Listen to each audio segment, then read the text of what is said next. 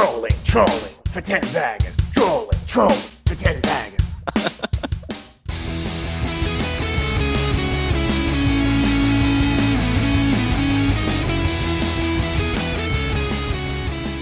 Thanks for joining us. You're here with Joel and Sam. We're here to talk about finding 10 baggers. That's a stock that's gone up 10 times. There isn't much out there about how you find a 10 bagger, so we chat to people who've found them before. In the show, we talk to all sorts of guests about all sorts of different things, but just remember that nothing included is advice. Make sure to speak with a professional advisor about your own circumstances before making any financial or investment decisions.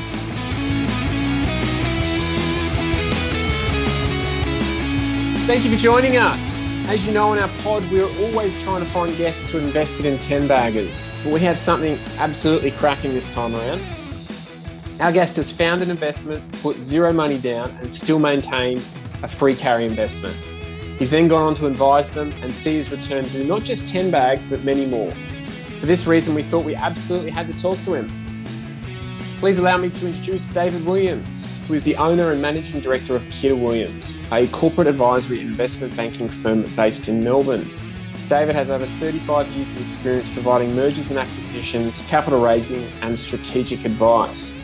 He's organised more mergers, deals, and transactions of household company names than just about anyone else in the space. David, is there anything else listeners should know about your background? No, the the less they know, the better, as far as I'm concerned. But uh, uh, it's it's it's all well documented, I think. Okay, well, um, obviously, some people will know that you you started out as a, a, lecturer, and that enabled you to see opportunities in the agricultural space. Um, but did you want to take us through, I guess, the Tassal situation, which is quite topical? Obviously, you know, you organised that uh, that transaction, one point seven billion dollars on behalf of the Canadians Cooke, but it's actually the second time you bought the business.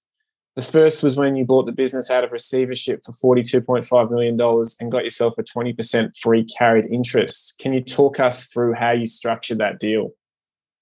Well, um, I think it's sort of important to take a step back even from that, Sam. That, um, well, first of all, just to go back to where you were, I was teaching um, economics and finance, and my PhD research was on cooperatives. And when I went into investment banking, uh, that led me straight in. I think first job I ever worked on was a merger between SPC and Ardmona, and then I worked for most of the major cooperatives in the country where I didn't have a conflict of interest. You know, so I worked for Bega, but that meant I couldn't work for Bonlac or for MGs and so forth. But that led led me not only into co-ops but into the privatisation of things like the wheat boards and barley boards and so forth, and that led me to major you know food companies as well. One of which was uh, Tassal, uh, or more particularly the salmon industry, because just to put it in context, uh, the salmon industry really started in Australia about 1986. Um, all those fish came from New Brunswick and the east coast of Canada. So it's ironic. Well, you've asked me to talk about Cooke's buying Tassal, but it's ironic because the fish that they have in eastern Canada are the same fish that we got here in, in Australia. It's really a Canadian fish industry, a different species to what they have, for example, in New Zealand anyways, um, if you if you looked at around about 1990, there were six or seven salmon companies in Australia that had been started up, and uh, several of them were listed. Um, and I was advising a couple of those at the time, and so I already had a pretty good knowledge about the salmon industry itself. Um, I'll fast forward to the fact that um, there was an industry aggregation going on for the next 10 years up to 2000. And then uh, a dozen or more years ago, Tassal itself went into receivership. Um, I'd been advising them on and off for years, um, so I knew the company pretty well.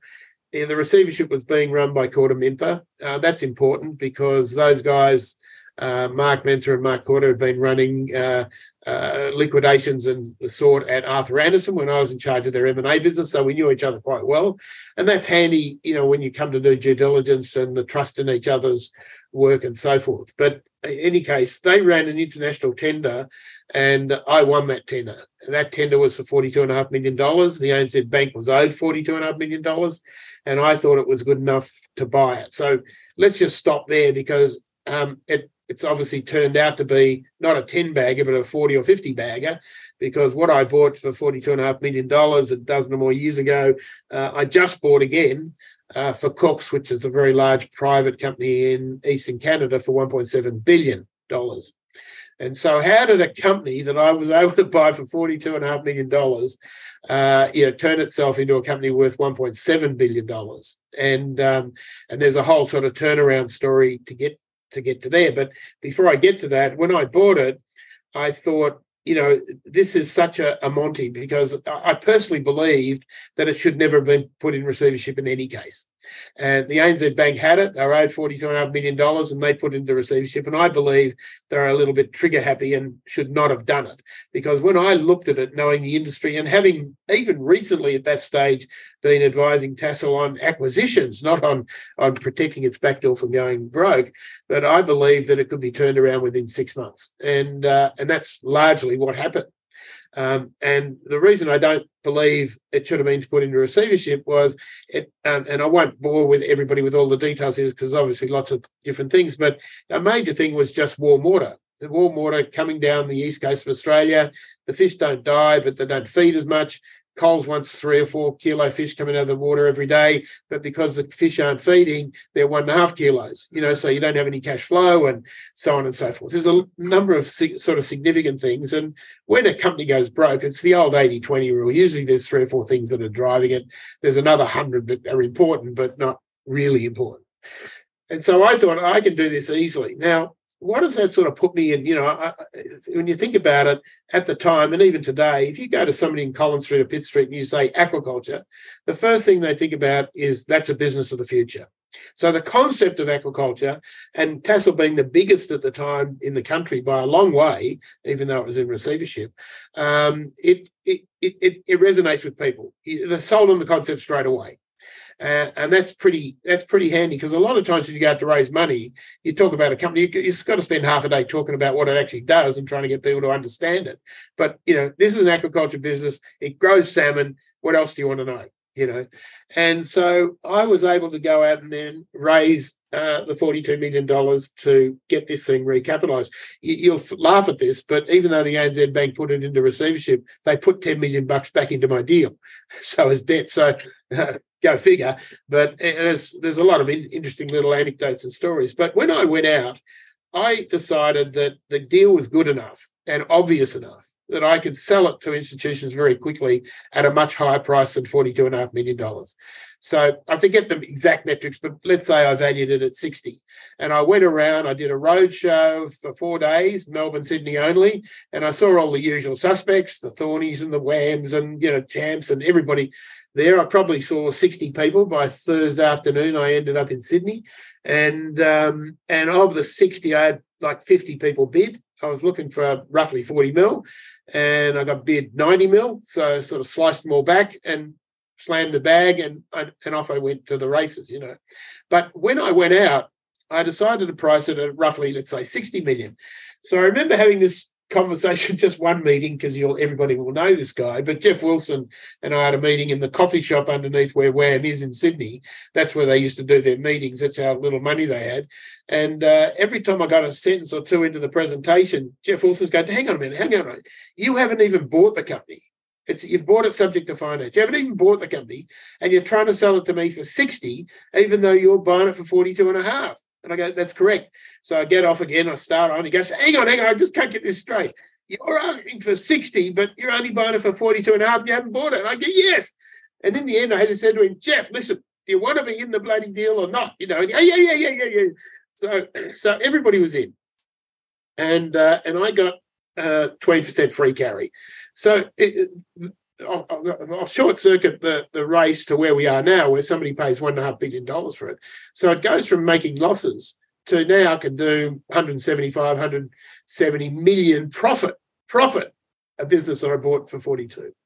And so, you know, but how was I able to get that free carry? How did I get this pump up? You know, you've got a soil product it's in receivership for Christ's sake. You know, it's had it's a big company. It's the biggest in the country by a long way, um, and it's selling to all the majors, Coles and Woolies and so forth. How do you get that? 20%. Well, you've got to have a believable story. And I had, I had two things going for me. And I think this is this is essential for getting a free carry anywhere. You've got to have a you've got to have something you're bringing to the party that nobody else has got So uh, what have I got? Well, I knew ag, I knew food, I knew Tassal, and I and I knew how to fix the Tassal business, uh, partly because of my experience, and partly because Mark Ryan, who was running it for KordaMentha, had done so much work that together, you know, we're able to see uh, the light at the end of the tunnel quickly. The second thing you've got is I had exclusivity. So even if people really like my story, nobody was able to cut my lunch. They couldn't say, "Shit, this is re- he's bought a bargain here," which which I did, and um, and you know, go and try and do it themselves. Just as another aside, for example, before I bought the business, uh, Webster's, which was a listed company down in Hobart, doing apples and carrots, and they also had a big uh, salmon operation. And so they asked me to come down and advise them on buying Tassal out of receivership. So I went down and I quoted them my fee. I forget what it was, but let's say it's half a million. And Rod Roberts, who was the chairman at that stage, said to me, David, I'm not going to pay you that much. We'll do it ourselves. Go, okay, stiff. See how you go. So, uh, so then I bid, and guess what? I overbid them, but not by much. Apparently, I don't know what the bids were. So within a day of me signing it and it being announced, it's it's by the way, I've signed it subject to DD and subject to funding. What have I got? I got a free option, right? You're going to ask me, you are, well, have any of these things gone bad? If you structure them this way, they never go bad. You know, you've got a free option. And if you don't raise the money or you find some shit in the DD you don't like, you walk away. Okay, there could be a reputational problem, but it's it, it's a free carry, basically, you know. And so I said to them, no, no, go, go. So within a day of me buying it, I get a call from the then CEO of West. He wants to come and see me. And in my office in Melbourne, he says, um, okay, smart ass uh, we'll buy you out of your contract. And I said, well, I haven't even finished it yet. He said, yeah, we'll, we'll step into your shoes and we'll buy it you out of your contract. I can't remember the numbers, but they're this order. And he said, I said, well, what are you offering? He said, oh, five million. And I said, hang on, it's not for sale, five million. I just bought the thing, you know. And he goes, all right, all right, all right, I'll give you 10 million. And I, and I said to him, mate, are you the guy that I went down and saw in Hobart only months ago and you refused to pay my $500,000 fee? Is that the same guy? he's saying to me, "Fuck off," you know. So anyway, it was very hilarious. And um, but I, I, I, tell you that not to make fun of them, but rather to to say that even people in the industry thought it was a fantastic deal, you know. And you might ask, well, why didn't they bid higher? And well, that that's all lost in the mist of time. But the short story is, I had exclusivity. And I also had industry knowledge. And I had a story that went with that industry knowledge and exclusivity that allowed me to say to people, listen, I've done a good deal for myself here. If you want to be on board, then you're going to come on board at a $60 million price.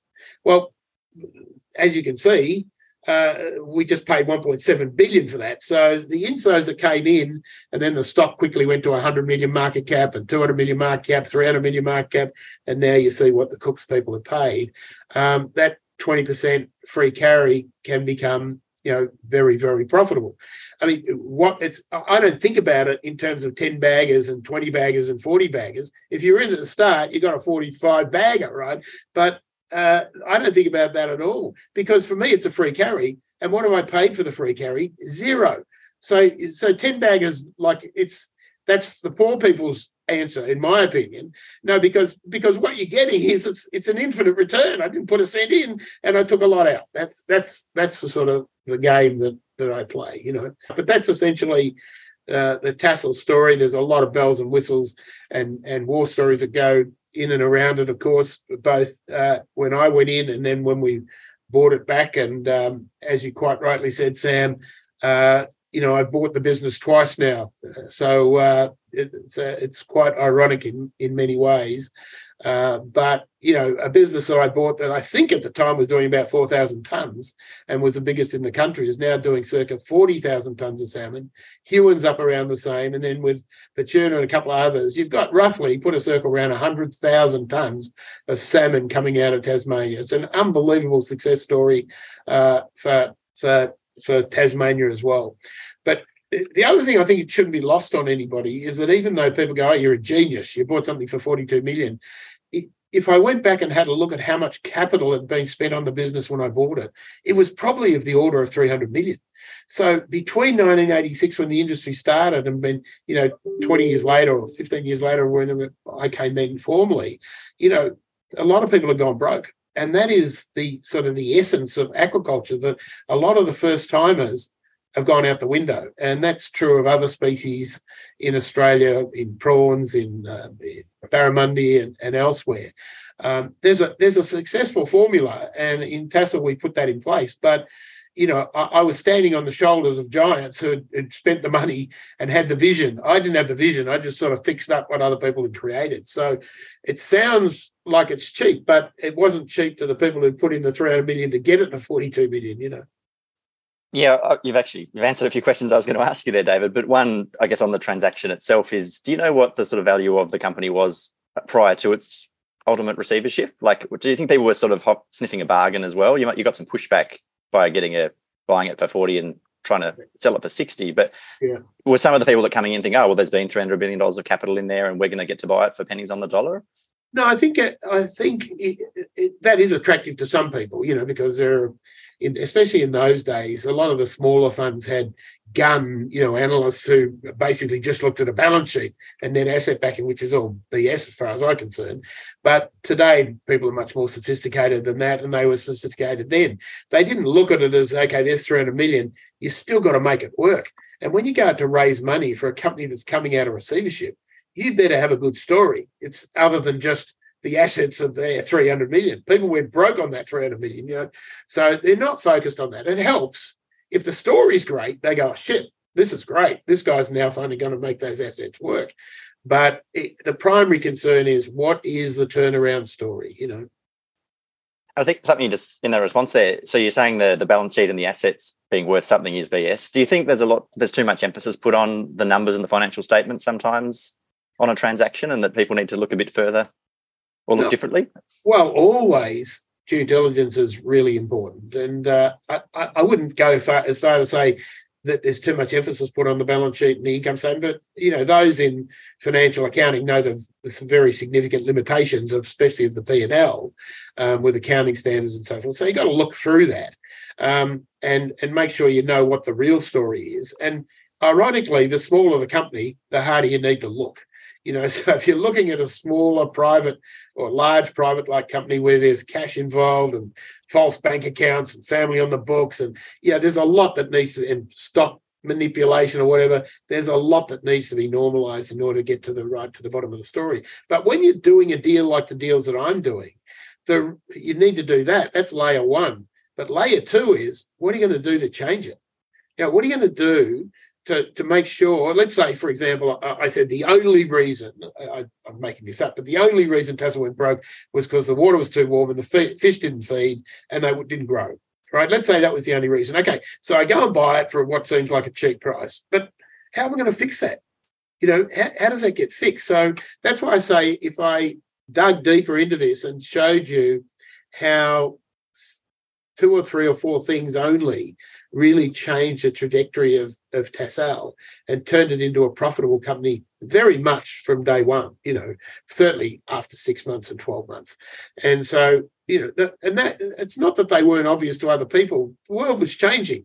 You know, water temperatures are changing and, and, um, and uh, new leases are coming up around Tasmania and, and so forth. So um, it's, I, I don't want to make myself sound like you know I'm a genius when I was really taking all the hard work and the and the and the problems that other people had proved up for me uh, in order to solve them. And uh, and and again, I was only the chairman, even though I was the largest shareholder. And I had Mark Ryan there who'd been in the receivership, and I kept him on as CEO. So he was responsible for the day-to-day delivery of all this. You know. I'd like to dig into that a bit further in a minute, I suppose, about what things you need to look at and then can proactively change. But just to sort of keep on in terms of the history, keep it in order, and going back a few steps, you you mentioned the importance of the people that you knew with the transaction at you know your time at Arthur Andersen and KordaMentha, and then the trust and relationships you built there. And I'm just wondering if we could talk a bit more about how you found yourself in the spot. So, what were some of the previous experiences and the importance of the relationships that you'd built? And if you've got any reflections on that.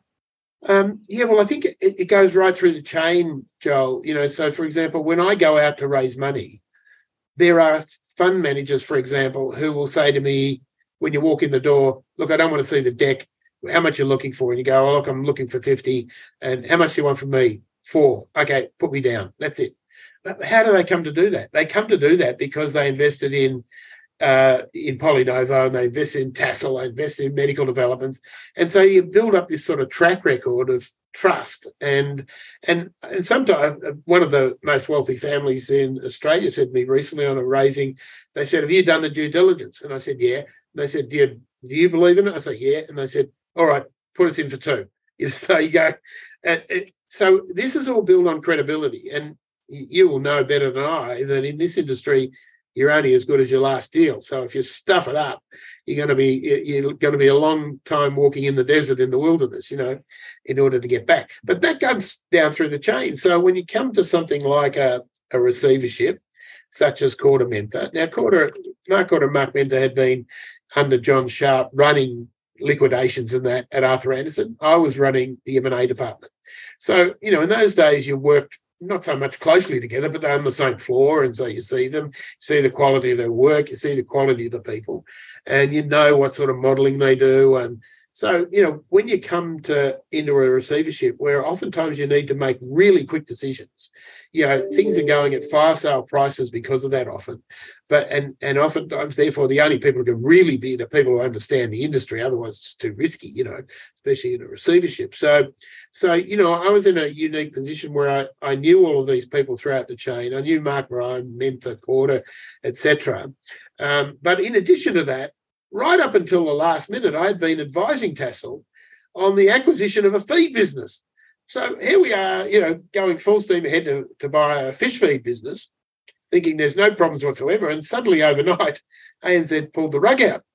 So I was right up to speed with the board, with the CFO, with the MD, etc., etc. So it's there's a there's a sort of some accents of history that go to de-risk uh, the situation. You know, that's really interesting, David. I, I, I know. I guess what what I think our listeners are interested in is any bits of advice for others about how they're looking, how they can pull off their own sort of Tassal transaction, how they can get a free carry, or or how do they even find bags? I think you want to separate the two, but perhaps any advice you have for listeners would be really interesting. I'll come to the advice just a second, but it is important, I think, to separate out this how do you find a 10 bagger or 40 bagger or whatever it is from how you get a free carried interest. And as I said, you know, for me, trying to get a free carried interest, you better have something unique that comes to the transaction where people go, yeah, I like the deal, but I also acknowledge that you're the only one who can deliver it. Or I like the deal, and I, even though I'd love to, you know, maybe go around the back door and do it myself, I see that you've got exclusivity. Those two things, together or alone, can deliver you a, a free carry. And um, and so I often say to people, if the deal's good enough, then it should be good enough to get a free carry. Doesn't mean it's not a bad deal. It, you know, if, whether I got a free carry or not in Tassal, you know, might not have even changed the trajectory on whether it should ultimately be a 1.7 billion dollar company it might still have been done that. Arguably, when you get a free carry and you, you're really involved day to day and you know the business, okay, it should make a difference. But I just want to separate both those things out because there's a lot of 10 baggers around and some of them are things that um, you know i've done myself but where i don't have expertise but i do have exclusivity and um, and and in those situations i think what i want to make it clear to is that you know even no matter how wealthy you are you often won't get to see those deals.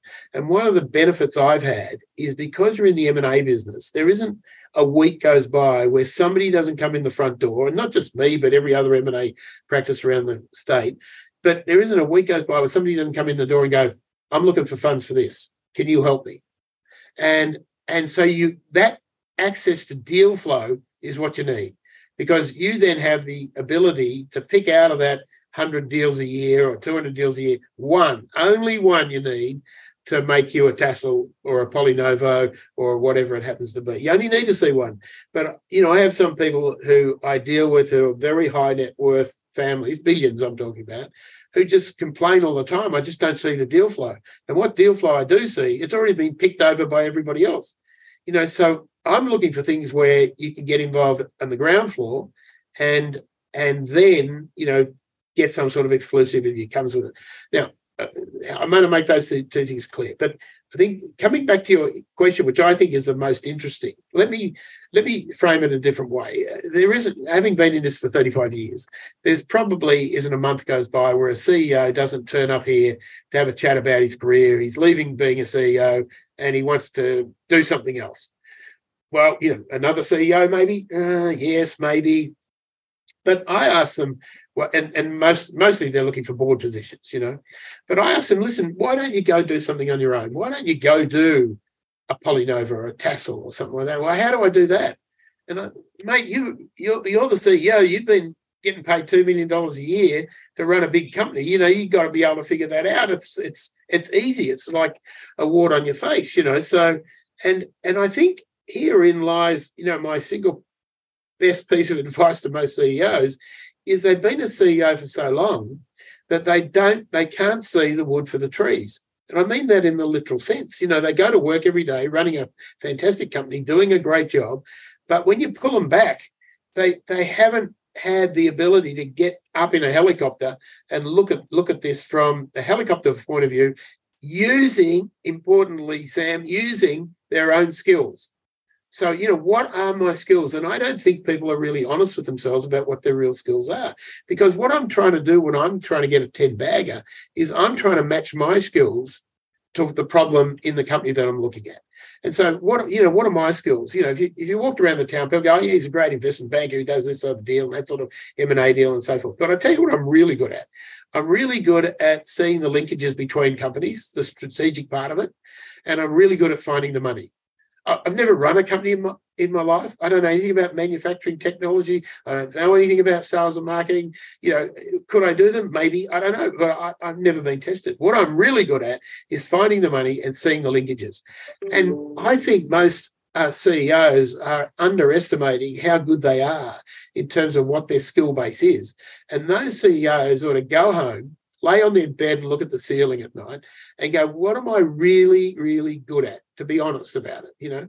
And nearly in all situations, when I'm having a one-on-one with CEOs that I've worked with over a long period of time, I have a different perspective than they do, significantly different perspective than they do about what they're really good at because most of them, if you have to ask them the question, they go, "Well, I'm good at running a company." Well, what the hell does that mean? You know, let's find out what you're really good at. And if you're really good and you, you know, you knew your industry, you'd be looking at other firms going, "Yeah, you know what? That goes with that. That's exactly the sort of thing I do." The real, the reason why PE firms, by the way, employ a lot of ex CEOs is just for that.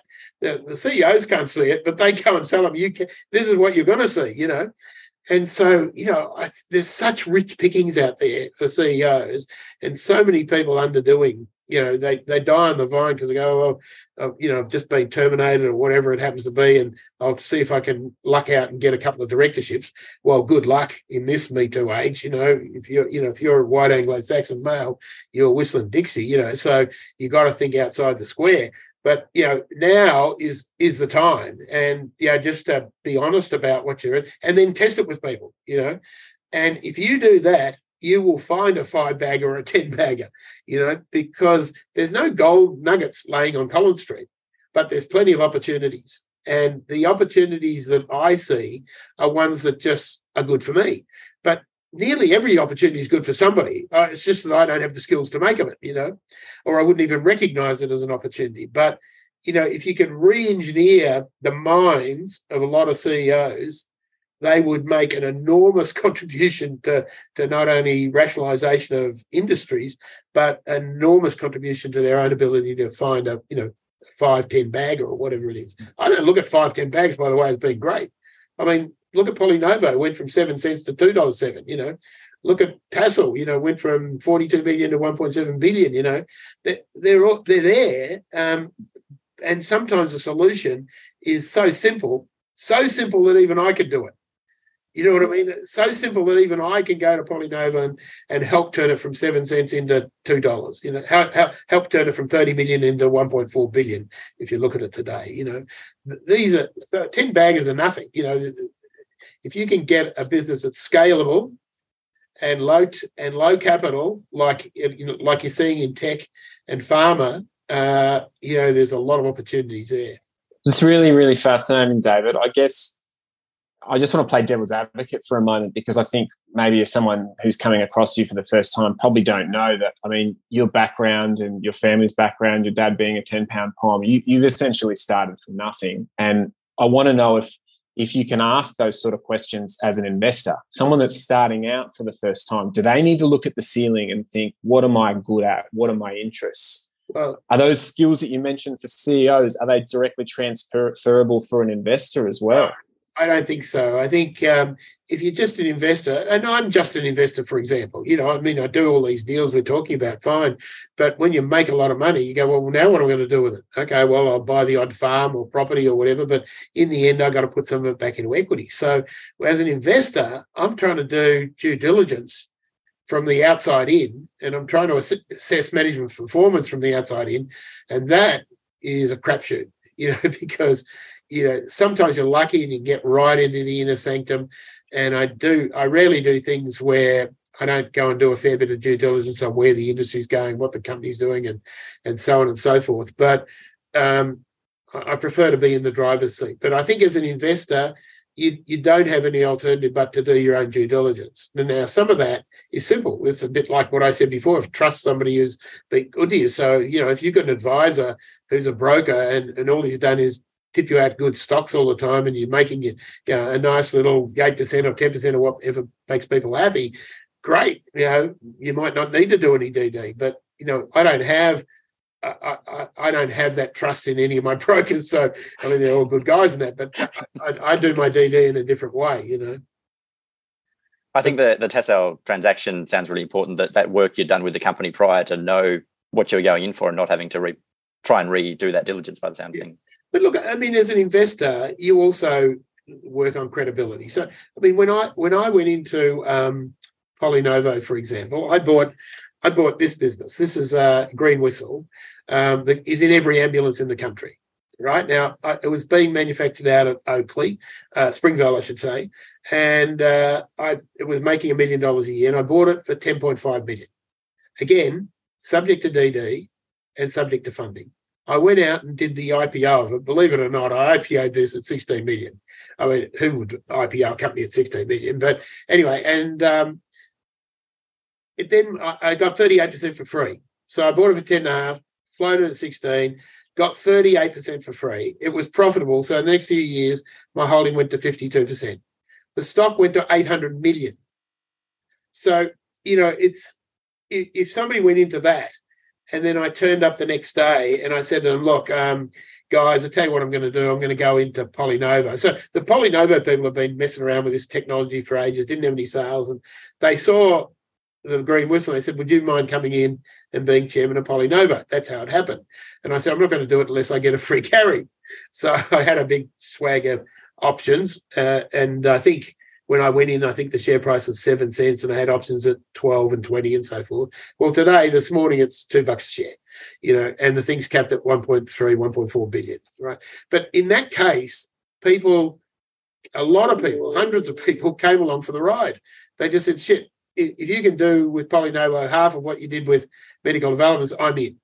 So there's it's not due diligence, but again, it's what I said about your broker. If you trust your broker and you think he can deliver, now I've got to fall on my head, and and these things are not just one person; it's a whole management team, and you know, and so forth. But um, you know, that, there's if I announced tomorrow that I was I'd, I'd, done a whole lot of DD on this new farm or a tech company and something like that, I, I can guarantee you there'll be 50, 100 people come along straight away, you know, looking to get equity in it. So that's part of your due diligence is do you trust the people who are managing your superannuation fund, you know? Yeah, I guess it's much the same thing. It's just a, a, you're assessing different people for different reasons. Yeah. Exactly. I mean, you mentioned there that that transaction could have fallen on its head. Do you have any sort of disastrous stories that you that you're willing to share or that you've had learning experiences from? No, because I think it, uh, it, uh, uh, the answer is in is in what I do. You know, the answer is in what I do. That if if you do a deal with a free carry on it, then you have got, by definition, a, a free option. So if the DD doesn't f- figure out, right, or the money doesn't figure out, you walk away. Or if they do figure out and you do the deal, you still got a free carry. So let's say if the company went broke, you go, oh, well, you know, I, I didn't lose anything. I feel sorry for shareholders because that's not how I do it. But you know, but you know, that's it's it's what I try to do is to is to take away that disaster. It doesn't take it doesn't take it away for you know people who follow you in. Yeah. But um, it's uh, so But really managing that downside risk entirely, basically. exactly. Really interesting stories. I think, um, I suppose, just to go back a little bit more on your background, and I think you were sort of talking about CEOs' experience, and they don't know the the knowledge and the experience that they've got sometimes, or their you know their capacity. When was it for you that you sort of realised that the M and A space was actually such fertile grounds? That were you you did, I'm assuming you didn't say that going, oh, I'm going to open an M&A shop and try and see all these deals. Was there sort of a moment where you thought, this is where my skills are and where I can really succeed? Um, look, I think as an M and A guy, because I was an M and A guy for 25 years before I did Tassal, for example. You know, I've I've always had sort of an inquiring mind as to what goes with what. That's what you do as an M and A guy. You know, I mean, there's people who have got big brand names behind them where a lot of work flows in the door from the international franchise or something. But in the main, you know, the those of us in the sort of mid market, the guys who are doing five hundred million dollar deals and so forth, we have to go out and we eat what we kill. So you got to go out and sell. And in selling, you, you know, you ring up Alison at say, I don't know, Coca Cola and go, listen, can I come and have a chat to you? I think you should take over Bundaberg and blah blah blah. You know, and and she'll go, I thought about that two years ago. The idea sucked. Or I, no, I, I haven't thought about that. Why don't you go and do some work and then come back and you can have the gig? So, so that's my, our way of thinking as as an M and A guy. So I was always interested in in whether I could do that or not. And when I went out on my own, that's when it dawned to me, Joel, that you could do it yourself. Because when you're working for big ticket banks, or you know, if you're working for Arthur Andersen or ANZ Bank as I was, or Packer, you know, the compliance will kill you. If I was if I was working at um, uh, Society Generale, which I was, for example, right, and I said went and said, I think we should buy or I should buy Tassal, they would have had a heart attack because their focus is, hang on, if this goes belly up, what's that going to do to our reputation? So when you go out on your own, your compliance is, you know, well, first of all, reporting to you, but um, you know, it's it's a much easier way to do it, and you're less worried about some of the things that the international networks are worried about. So that's like when I went out on my own, and within three months I bought Tassal, and within six months I bought Medical Developments. It happens that quickly. You know, there's a there's a sort of pent up demand, and any CEO who's worth his salt should be able to tell you half a dozen things that could work. You know, with the right with his type of management should be able to do that. And in the main, a lot of them would be things that they've already looked at anyway. You know, we looked at this, but it didn't fit our strategic rationale. But it fits somebody else's strategic rationale. And now I'm free to that burden. I ought to be able to, I ought to be able to convince somebody, like a David Williams, for example, you know, that this is worth funding. Yeah, that's a really inter- interesting perspective. Like a deal that might not be right for somebody and you've done your work on it doesn't mean it's valueless if you know if you've got the right people to talk to and almost certainly every person yeah. that comes into this office during the week has a deal. Most of them aren't for me because they don't fit with my skill base, but they're good for somebody. They're good for Bega because it's in probiotics and dairy, or they're good for Coca Cola because it's in, you know, um, juices and you know whatever, you know. But they're, they're not for me, and and that's you know you've got to be disciplined. Once you've decided what you're good at, which is hard enough decision in itself, you've then got to be disciplined, you know, not to go after all the other flotsam and jetsam, you know. Probably sounds harder than it, than it sounds, probably. Um, just on the, you mentioned there a few times the compliance aspect if you're in a bigger firm. Do you see many changes in the industry now versus when you started, whether it's you know, compliance regulations, the people that you work with, or the companies?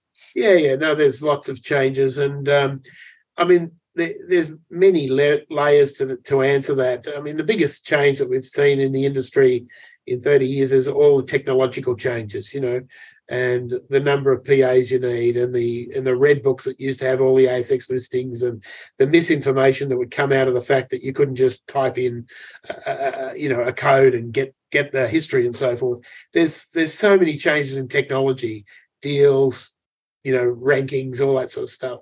Uh, so that's interesting. I think the the second thing is all the compliance changes. It's only just going one way, and um, as a consequence, you know, you've got countries where you can't be a an accounting firm and do advisory, or you can't be, you know, a broker and do valuations. And you know, a lot of these things make sense, of course, but it's just getting worse, and um, that just makes it harder and harder to do to do business. But um, you know, people could argue that it it it um, also makes it a bit more transparent and honest. You know, it's interesting, David. One of the things I'd like to know is if you were if you were a, a younger version of yourself, what what number one bit of advice could you give? Uh, look, the the thing is two bits of advice you need. I think one is to make sure you've got a decent skill base. So get out there and learn about numbers. I mean, we're talking about companies and numbers and and so forth. Get the really the numbers down right and get yourself able to do some modeling. There's some again technology. There's firms that just do this all the time for all the major firms in terms of you know learning the street and the modeling that goes with it and so forth. But get yourself a good solid set, set of number skills. The second thing you need is you need to get into a firm where you've got a good mentor. And there's two things that come with that. One is to get a good mentor, but the other one is to get into a firm where you actually can learn a lot. Uh, in terms of the thought, if you're interested in what I'm interested in, you know, it, where you can learn a lot about mid-market work, because there's no use. When I was at, for example, Arthur Andersen, and I'm running M&A, the best guy in audit, for example, the smartest guy, the most valued guy, he'd be doing on the he'd be doing the BHP account, and he'd be working on accounts receivable. That's it. That's his life you know, I, I would have slit my wrists by the end of the year, you know. But that's but what you really need, you know, a person who went into it and he was working in the small business section, where a guy comes in and gives him a, a shoebox full of receipts and goes, "There's my business, do my accounts," you know, and he does fifty of those a year. You'll really see what our business works, you know. So, the you know the one of the problems with M and A is that the transaction can be so big and so long that you you risk getting yourself stuck in one rut for the whole year doing a whole transaction and then it never coming off. And sitting right next to you, it might be a guy or a girl that's done 10 transactions for the year, an IPO, a fundraising, a follow-on, a, you know, an M&A, a privatization. And here you are stuck in a rut doing a mining company transaction that never happened. You know, so you need to try and get yourself in, if you're a student of this, um, you need to try and get yourself into a situation where you've got a mentor. I'm talking about it from an M&A, you know, point of view. But if you're an investor, you need that sort of mentor as well. And some of these clubs, investor clubs that they've got, are okay, but normally it's a blind leading the blind. But if you get into one of those that has, you know, monthly speakers, like I spoke to one the other day, Australian Shareholders Association in Ballarat or something, you know, 20 or 30 people come along and, you know, that's where you start to that's where you can sort of derive a sort of mentorship if you like you know? Yeah yeah. Now that's interesting david. In the back of my mind i just want to hone back into your background because i think you've remarked a few times about how your dad was a tram driver and you used to see a lot of people and that enabled you to interact with people. What were some of the things that you learnt when you were really young or anything moments that sort of steered you into agricultural work um, it wasn't that. I think if there was a defining anything, um, it was uh, I, I, worked in a milk bar after school for about five years, and uh, it was a in those days it was a real mixed business. You know, in other words, it sold lollies and it sold newspapers and it sold dairy and meat and the whole box and dice, right? And um, chocolates and so forth. And uh, in that environment, you have to talk to everybody so you got, you know, 90 year old ladies coming in, you got five year old kids coming in, you, you know, people who are pricks and people who are delightful. And you've got to be, you've got to learn to be all things to all people, otherwise you don't survive. And you know, this this is an important lesson because I often say this to my staff that, you know, we'll get a guy in who's 60, 70 years old he's as rough as guts. You know, this is a guy you'll find down the pub with, you know, as we used to say in the old days, sawdust on the floor, you know, swearing and cussing and and so forth. The next day you got to go and meet the Prime Minister and talk to him about something. So you've got to be all things to all people. You can't, you know, because people are interested in dealing with you if you are like them, you know, in many ways. You know, well, I say that in a very broad sense.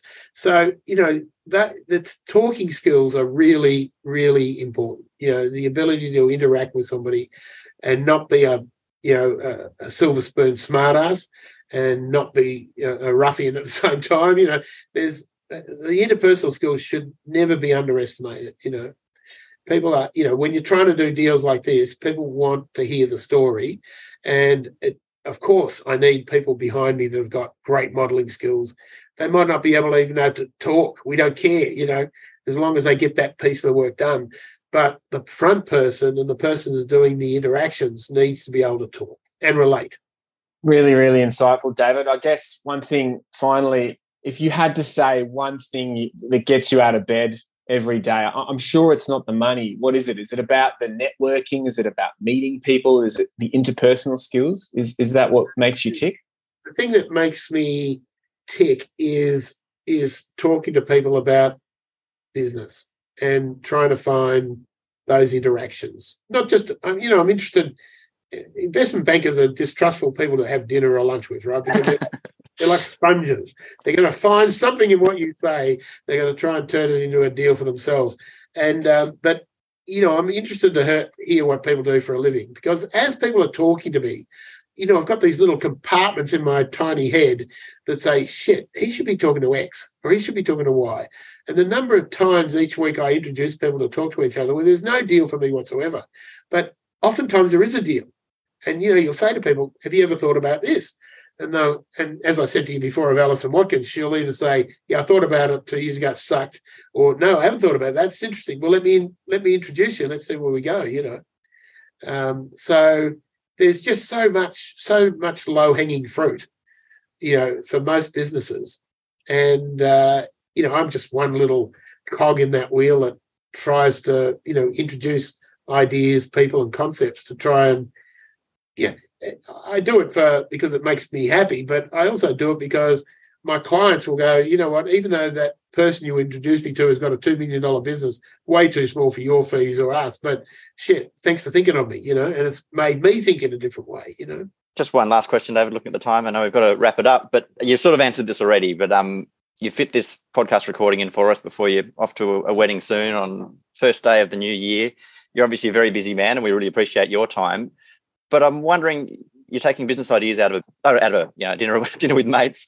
What do you think of the phrase work life balance? And when you hear that, you know what my it's it's impossible to have what most people think is work life balance when you're working in M and A. It's a young man's sport, really. And I'm probably the oldest guy in town, to be honest. I mean, by, by far, you know, even Wiley, who's now retired, I mean, he's just turned 60. I think he'll probably kill me. He's probably 58. But, you know, it, most people are gone by the time they're 50, 55 and moved into a corporate role or gone and done something on their own. You know, I, I get my, as I just said to Sam, you know, I get my rocks off by, you know, figuring out new linkages and you know trying to bring value to people um, and hopefully sometimes to ourselves you know? but um, i you know what I, I i love good food i love good wine you know i'm very close with say pete gago who makes Grange. So we have a lot of you know a lot of wine and food type dinners. Um, that's that's that's a good work life balance for me you know. I got a couple of kids who are doing just fine on their own without me interfering As I know, look, I ask because I think it's um so many of the guests that we speak to obviously uh, are so passionate about what they do that it does take over all aspects of their lives. And if if someone's trying to do you know the same thing or compete in any industry, if if you spend you know three hours on something versus thirty hours, obviously you're at a disadvantage. And I think that's just yeah. something to take home for anybody that wants to do similar things in any space. Yeah, yeah. It's not. It's easier said than done. You know, I mean, uh, I often say to people, nobody believes this when I tell them, and they look at me now. But I, you know, I used to run marathons and I played grade one rugby. You know, but uh, you know, and I wish I did still some of that. But it's it's not easy to do practice sessions when you're you know working on deals through the night. You know. No, well, um, David, that's some really wonderful insights, and thank you for giving up your time and sharing those. I think with uh, fine dining and fine wine is, is not a bad way to finish up, and hopefully you get a bit of that uh, later today at uh, said wedding. But um, just lastly, uh, if anyone did want to get in touch and get more information about Kidder Williams, where where can they go? Oh, they can just look at our website and get me on LinkedIn. Um, I'm pretty easy to get, and my numbers are all on uh, ASX releases for PolyNovo and Rate My Agent and other things. Um, but just one final word from me. Look, don't concentrate too much on me. I'm just another schlepper, you know, messing around in the gutter like everybody else. But you know, the one th- takeout I'd love people to think about, especially CEOs in particular, is you know take a hard look at yourself because I think so many are just underdoing what they're capable of and not and leaving aside one of the greatest opportunities that they might have still in their life. You know. It's a fantastic take home. Thank you so much, David, for your time and advice this morning. Anytime. See you guys. Brilliant. Thanks, David. Thank you. Have a great day.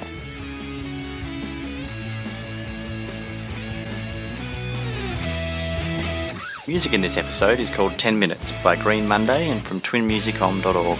Remember, the contents of this show is not financial advice. If you have questions or need more information about your own circumstances, make sure to contact a professional financial advisor.